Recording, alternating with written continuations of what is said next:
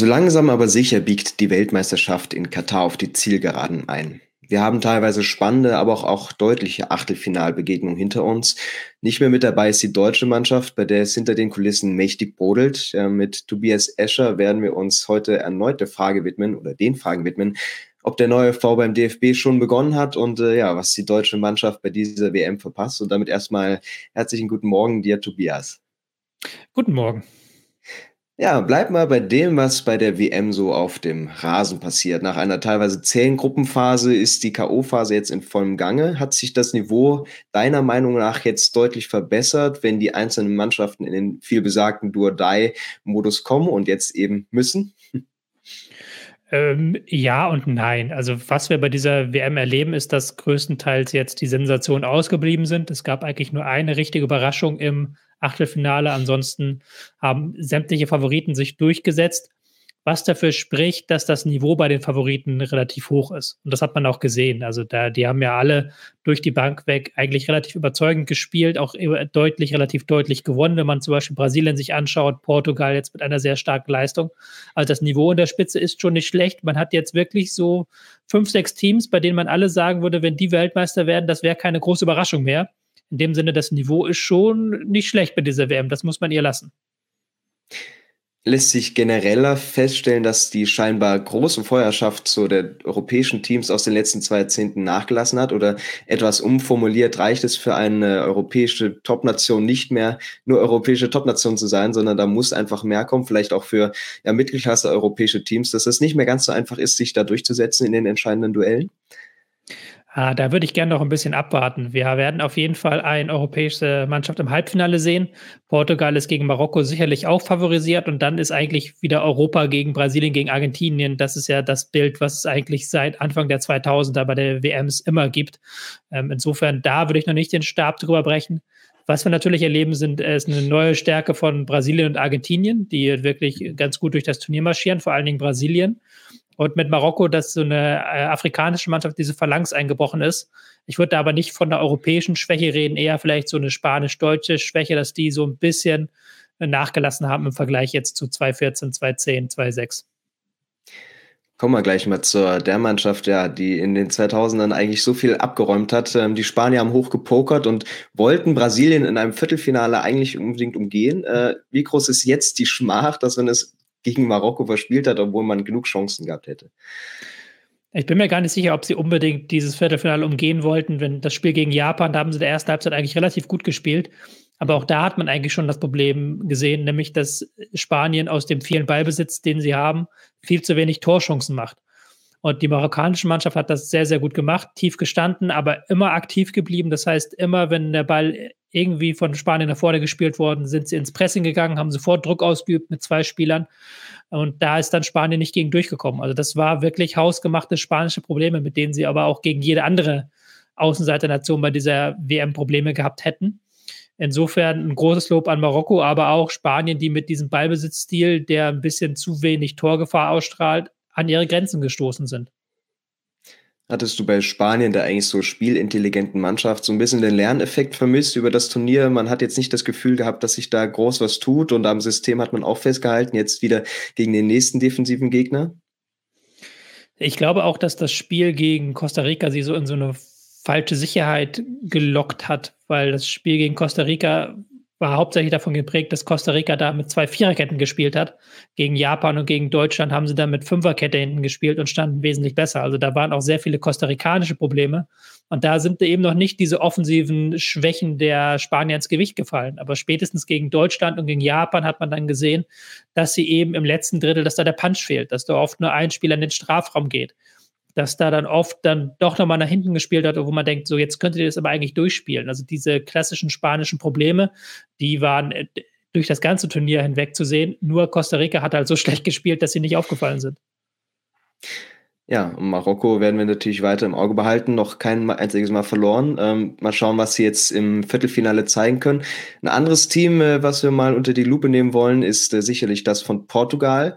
Ähm, gestern auch, hat mich zumindest überrascht, äh, in der Höhe oder ja in der Konsequenz auf der Bank saß aber nur Cristiano Ronaldo, auch etwas überraschend. Ähm, bisher hatte er eben nicht die überzeugenden Auftritte, obwohl es ja wohl seine letzte WM sein wird. Ist seine Ära jetzt endgültig vorbei und ist Portugal nicht mehr auf Ronaldo angewiesen? Ja, wenn man sich das ganz nüchtern anguckt und jetzt einfach mal den Ronaldo sich wegdenkt, hat ähm, Trainer Santos einen Spieler auf die Bank gesetzt, der in der Vorrunde nicht wirklich überzeugt hat der sich auch nach der Auswechslung im letzten Gruppenspiel daneben benommen hat, der dazu hin noch beim, äh, in seinem Club keinerlei Einsätze gehabt hat in diesem Halbjahr und der aktuell vereinslos ist und den jetzt auch nicht unbedingt die Vereine, Top-Vereine Europas jagen. Also eigentlich ist das eine folgerichtige Entscheidung gewesen. Man hat es nur Santos nicht zugetraut, weil er eben immer an Ronaldo festgehalten hat. Man hat jetzt gesehen, dass diese ähm, portugiesische Offensive dann nochmal so ein Stück weit an Tempo gewinnt. Auch noch, dass diese portugiesische Kontertaktik ohne Ronaldo, ohne ihm zu nahe zu treten zu wollen, ähm, ein bisschen mehr Tempo hat, ein bisschen mehr Pfiff im Pressing, dass das ein bisschen ein Stück weit besser funktioniert. Das heißt jetzt nicht, dass Ronaldo ein schlechter Fußballer wäre oder dass man irgendwie ihm seine Karriere madig machen will. Aber man muss auch sehen, er ist 37.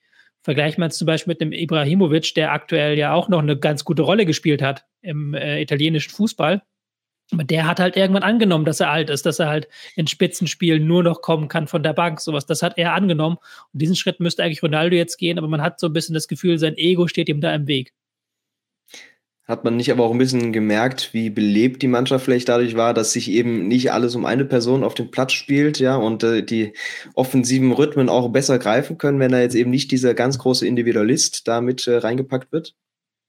Sie waren auf jeden Fall schneller. Also die waren einfach schneller im Passspiel, schneller im, darin in die Spitze zu kommen. Und das ist natürlich ein Ronaldo, der braucht noch andere Bälle. Der ist nicht mehr mit 37, hat er nicht mehr die Explosivität. Klar. Und der ist auch ein Spieler, der nicht so am Pressing teilnimmt. Das ist auch wieder so ein Unterschied, äh, den man jetzt gemerkt hast. Und das ist jetzt in diesem Spiel gegen die Schweiz hat das besser funktioniert. Schweiz war auch ziemlich schlecht, muss man da wieder sagen. Es ist so ein bisschen das Spanien-Costa Rica-Problem. Man darf mhm. das auch nicht so mega hochgewichten, weil die Schweiz einen unterirdischen Tag hatte. Aber ja, Portugal, ich habe schon das Gefühl, dass es ihnen gut tut, wenn Ronaldo eher ein Spieler ist, der von der Bank kommt, als ein Spieler, der von Anfang an spielt. Äh, eine Frage, die ich mir vor allem gestellt habe, ist dann die WM eine WM der Individualisten? Also sind die Neymars, Mbappés oder Messis genau der entscheidende Faktor oder ja jetzt eben auch nur die vor allem medial repräsentierte Galionsfigur, so bestechender Mannschaften? Würdest du sagen, ja, es hängt am Ende nur an ihnen oder sind sie auch einfach nur Teil des so guten Teams aktuell.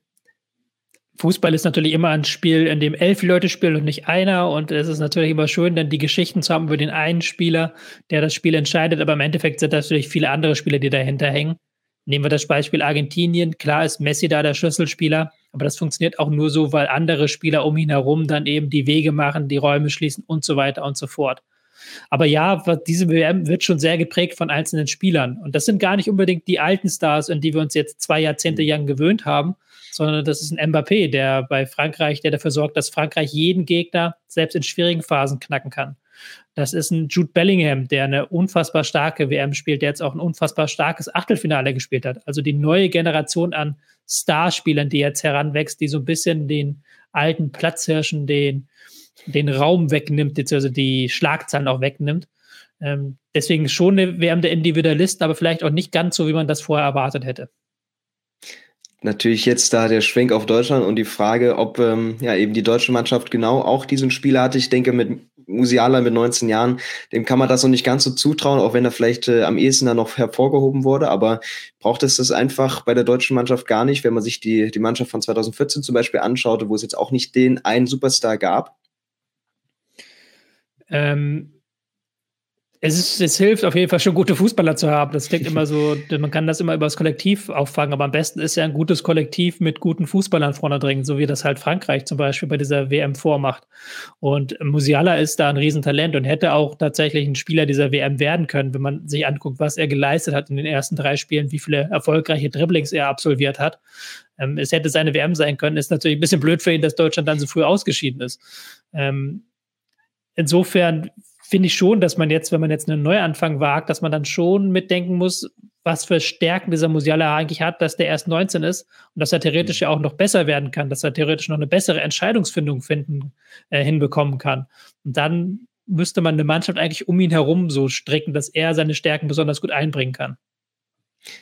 Für mich vielleicht eine vergleichbare Mannschaft, weil sie eben eigentlich durchs Kollektiv kommt, aber eben dann auch diese Schlüsselspiele hat, ist die Niederlande. Ähm, deutsches Nachbarland äh, ist jetzt weiter, das von den deutschen Fans nicht immer die größte Unterstützung eingeheimst hat, sage ich jetzt mal.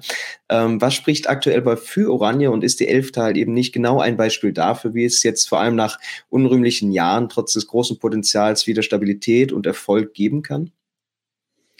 Ja, die Niederlande hat im ganzen Turnier zwei Gegentore kassiert. Ich glaube, das ist schon eine Hausmarke.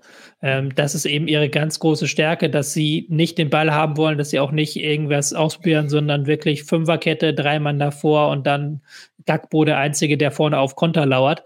Das hat jetzt in den ersten Spielen sehr gut funktioniert. Ich bin sehr gespannt, wie das ist, wenn sie jetzt mit Argentinien auf einen Gegner treffen, der wirklich offensiv Power mitbringt, der eben mhm. nicht so wie USA zum Beispiel halbherzig nach vorne spielt.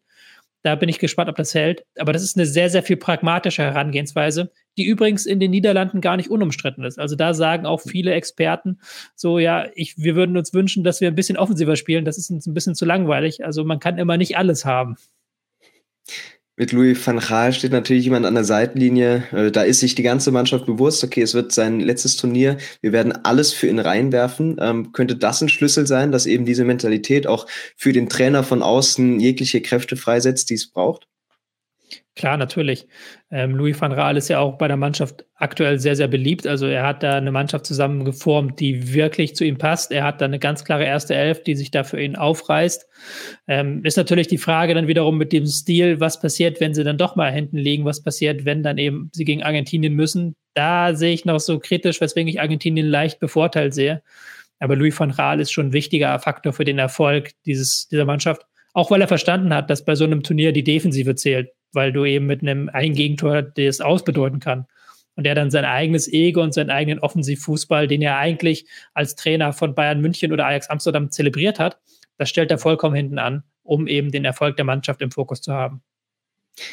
Damit ein kleines Fazit zu den Achtelfinals. Welche Teams haben dich jetzt am meisten überzeugt und sind für dich reif für den Titel? Natürlich eben auch betrachtet mit den Viertelfinals, wo sich zum Beispiel entweder Frankreich oder England ausschalten werden also ich äh, habe ja vorhin schon gesagt, bei sechs von acht Teams wäre es für mich keine große Überraschung, wenn sie das Turnier gewinnen von jetzt an. Ähm, Niederlande sehe ich noch ein bisschen schwächer eben wegen den Offensivproblemen. Marokko ist auch klar, klarer Außenseiter. Ähm, da glaube ich die beiden nicht, aber bei den anderen sechs Teams glaube ich alle, dass die das Zeug haben, das zu gewinnen. Ich sehe immer noch Brasilien ein Stück weit über den anderen Teams erstens, sie stehen immer noch defensiv wahnsinnig gut. Sie sind da wahnsinnig sattelfest. Mit Casemiro einen sehr guten Sechser und im Zusammenspiel mit Paketa ist das, glaube ich, so die beste zentrale Achse des Turniers. Und sie haben immer die Fähigkeit, aus nichts ein Tor zu machen. Also sie haben immer dieses, diesen Zauberfußball. Sie brauchen gar nicht unbedingt viele Räume, sondern da reicht halt eine geniale Aktion und sie machen das ist 1 zu 0. Und dann läuft der Hase.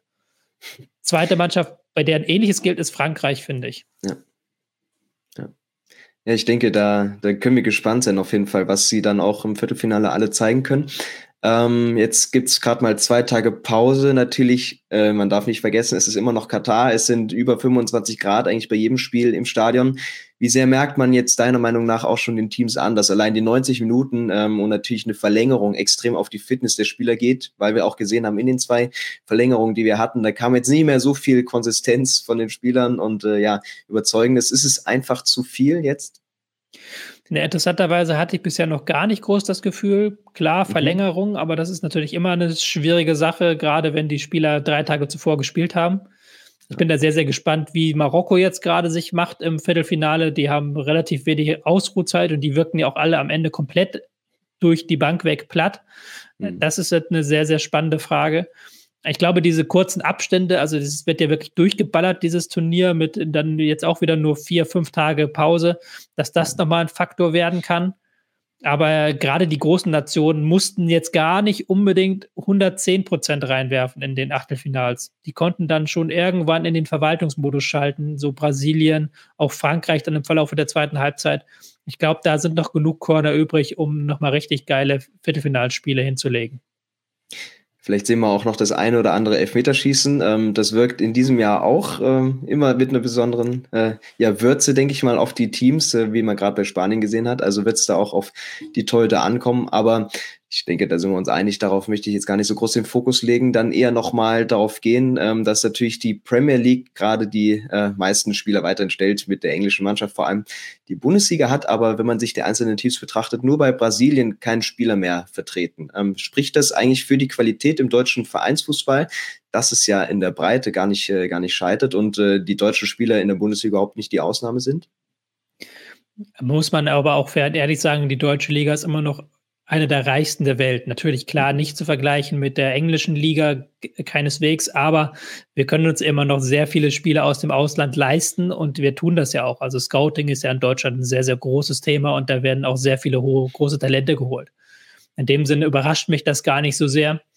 Ist andererseits eher ein Faktor, wenn man guckt, wo wurden diese Spieler ausgebildet. Und da ist natürlich Frankreich wieder sehr weit vorne, weil eben Marokko so weit gekommen ist. Da sind halt viele Spieler, die auch in Frankreich groß geworden sind. Das spricht dann eher so für die französische Jugendausbildung, vielleicht auch für die englische. Spieler, die in Deutschland ausgebildet worden sind, gar nicht dabei mehr. Also das ist dann wieder ein anderer Faktor.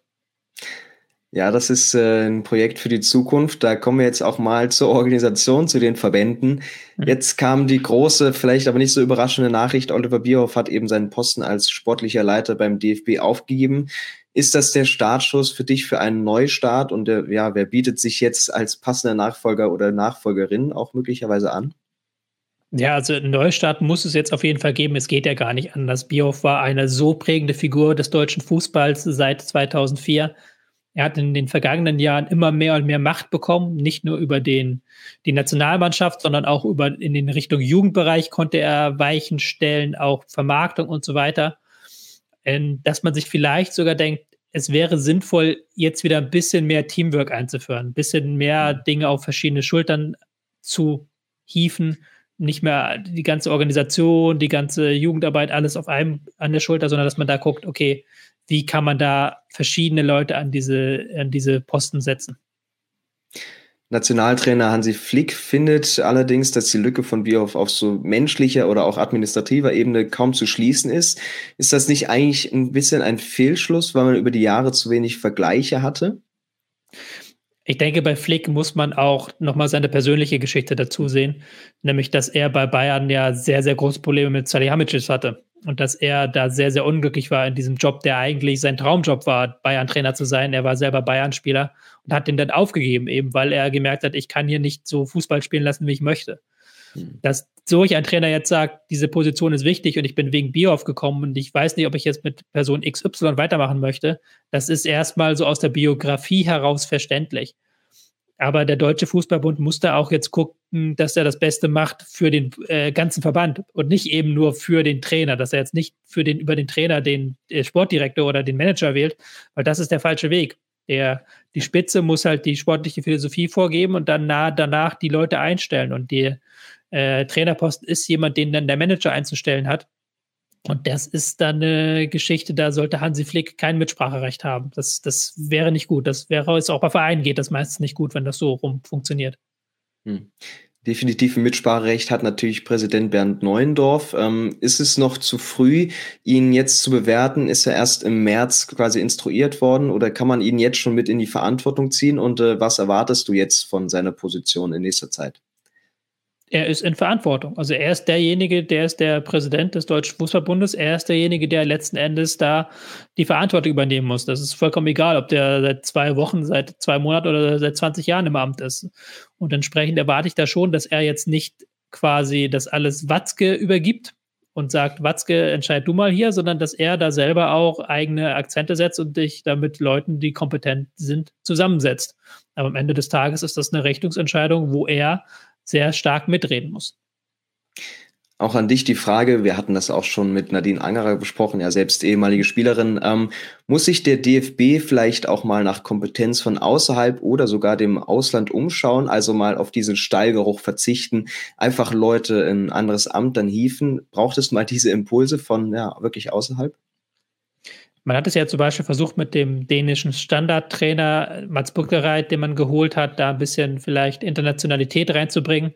Aber ja, das ist natürlich ein Faktor, dass man da aufpassen muss, dass man nicht so zu sehr in seiner eigenen Suppe schwimmt, weil die hat uns so ein bisschen dahin geführt, dass man da also eine sehr stark um so eine, auf so eine bestimmte Clique gesetzt hat auch. Also das waren ja alles so Leute, die aus der Bierhoff Ebene kam, die aus so dem süddeutschen Fußballbereich kam, noch mit Verbindung zu Rangnick und so weiter und so fort, dass man da was Neues wagt, finde ich keine schlechte Idee.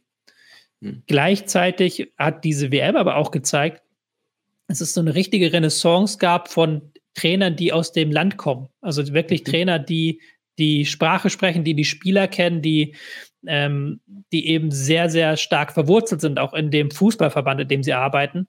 Und das sollte man auch nicht ignorieren, dass man jetzt auch nicht jeden Weg gehen soll, der vielleicht international aktuell gar nicht zu verfolgen führt. Andere, muss man aber dazu sagen, andere Verbände oder natürlich auch Nationaltrainer beispielsweise haben in den anderen Nationen ein deutlich höheres Standing. Ein Deschamps, der ist, hat natürlich mit seinem Erfolg jetzt äh, die Leute hinter sich bekommen und Luis Enrique streamt äh, via Twitch. Ähm, was kann der DFB oder einzelne Personalien tun, um sich mal irgendwie an die Fans anzunähern? Weil natürlich wirkt das von außerhalb sehr, ja, nicht elitär, aber dass man da einfach wenig Zugriff drauf bekommt, vor allem natürlich kaum Mitspracherecht, nicht, nicht nachvollziehen kann teilweise, wo die Entscheidungen herkommen. Lässt sich da irgendwie eine Lösung aus dem Hut zaubern, wie das so ein bisschen zusammengeführt werden kann? Ja, das ist gar nicht so einfach und das ist äh, jetzt auch erstmal, was äh, langfristig möglich sein muss. Also kurzfristig kann da nur Erfolg der Faktor sein um da wieder ein bisschen mehr gute Stimmung im Land auch zu bekommen. Ich glaube, das ist der einfachste äh, Faktor, den man beeinflussen kann. Aber man muss auch gucken, dass man so die PR-Aktion zum Beispiel runterschraubt, dass man ähm, die Social Media-Auftritte ganz anders gestaltet und gar nicht mehr so klinisch, sondern dass man da viel mehr Raum lässt für ähm, coole Aktionen auch der Spieler, also auch viel mehr da die Spieler leben lässt und ihre Welt zeigt.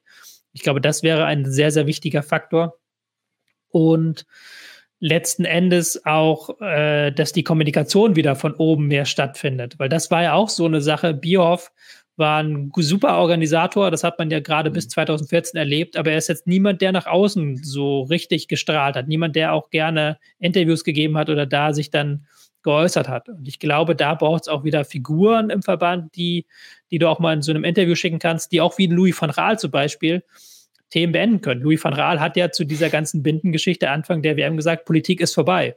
So, mhm. wir reden nicht mehr über Politik, das habe ich bestimmt und die Spieler haben sich daran zu halten. So, das ist natürlich auch ein Weg. Und das ist natürlich auch was, was die deutschen Spieler vermisst haben, eben, dass da eben jemand oben als Blitzableiter fungiert für das, was unten passiert bleiben mal sehr gespannt, äh, ja, wen es am Ende treffen wird, eben in diese Rolle äh, neu reinzukommen. Vielleicht muss man das so formulieren. Ähm, jetzt aber nochmal der Ausblick. Der Countdown für die EM läuft bereits, ähm, vor allem für die deutsche Mannschaft. Die hätte das vielleicht gerne schon, dass es morgen startet, um sich abzulenken nicht ganz, aber wenn ich es richtig in Erinnerung habe, bleiben der Nationalmannschaft nur die EM-Quali und Freundschaftsspiel als Vorbereitung. Ein Turnier oder eine, ein Ligasystem wie die Nations League jetzt äh, wurde die in dem Kontext vielleicht etwas unterschätzt, einfach in einem Modus zu sein, dass man auf solch starke Gegner trifft und eben nicht nur äh, Liechtenstein, äh, San Marino oder mal Bulgarien schlagen muss.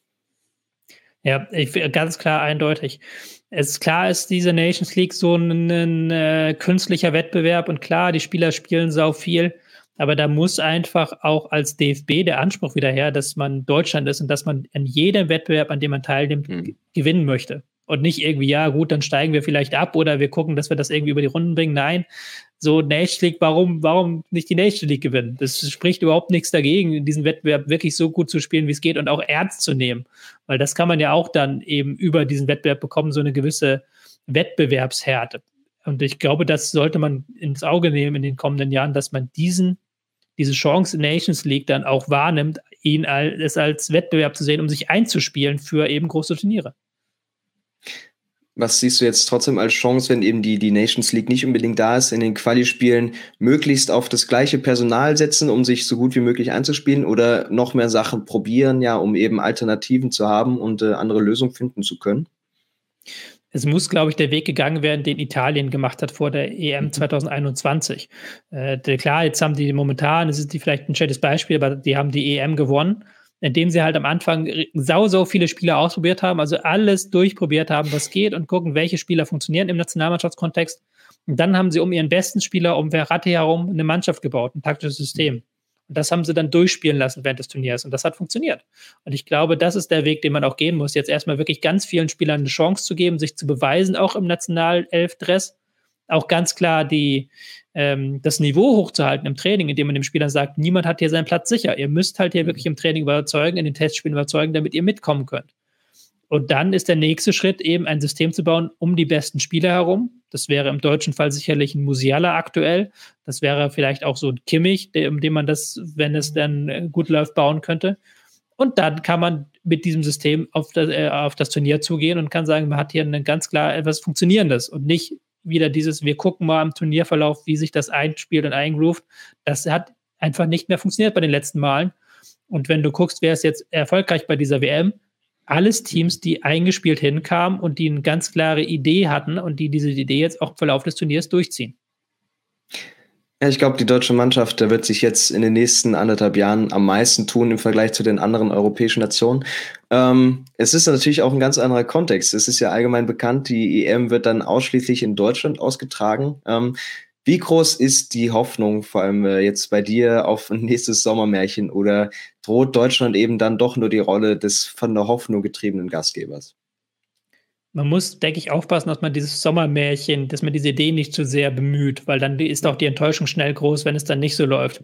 Ich glaube, man muss sich wirklich in dieses Turnier reinarbeiten und dann nach und nach kommen. Und dieses muss sich, glaube ich, sehr viel langsamer noch aufbauen als beim letzten Mal ähm, weil auch die WM 2006 ist noch nicht so unendlich lange her. Es ist nicht so, dass dieses Deutschland jetzt so auf ein Turnier äh, so riesengroße Vorfreude zu spüren, dass man denkt, das ist eine einmalige Chance in unserem Leben, sondern eher so, ja, lass uns mal das auf uns zukommen.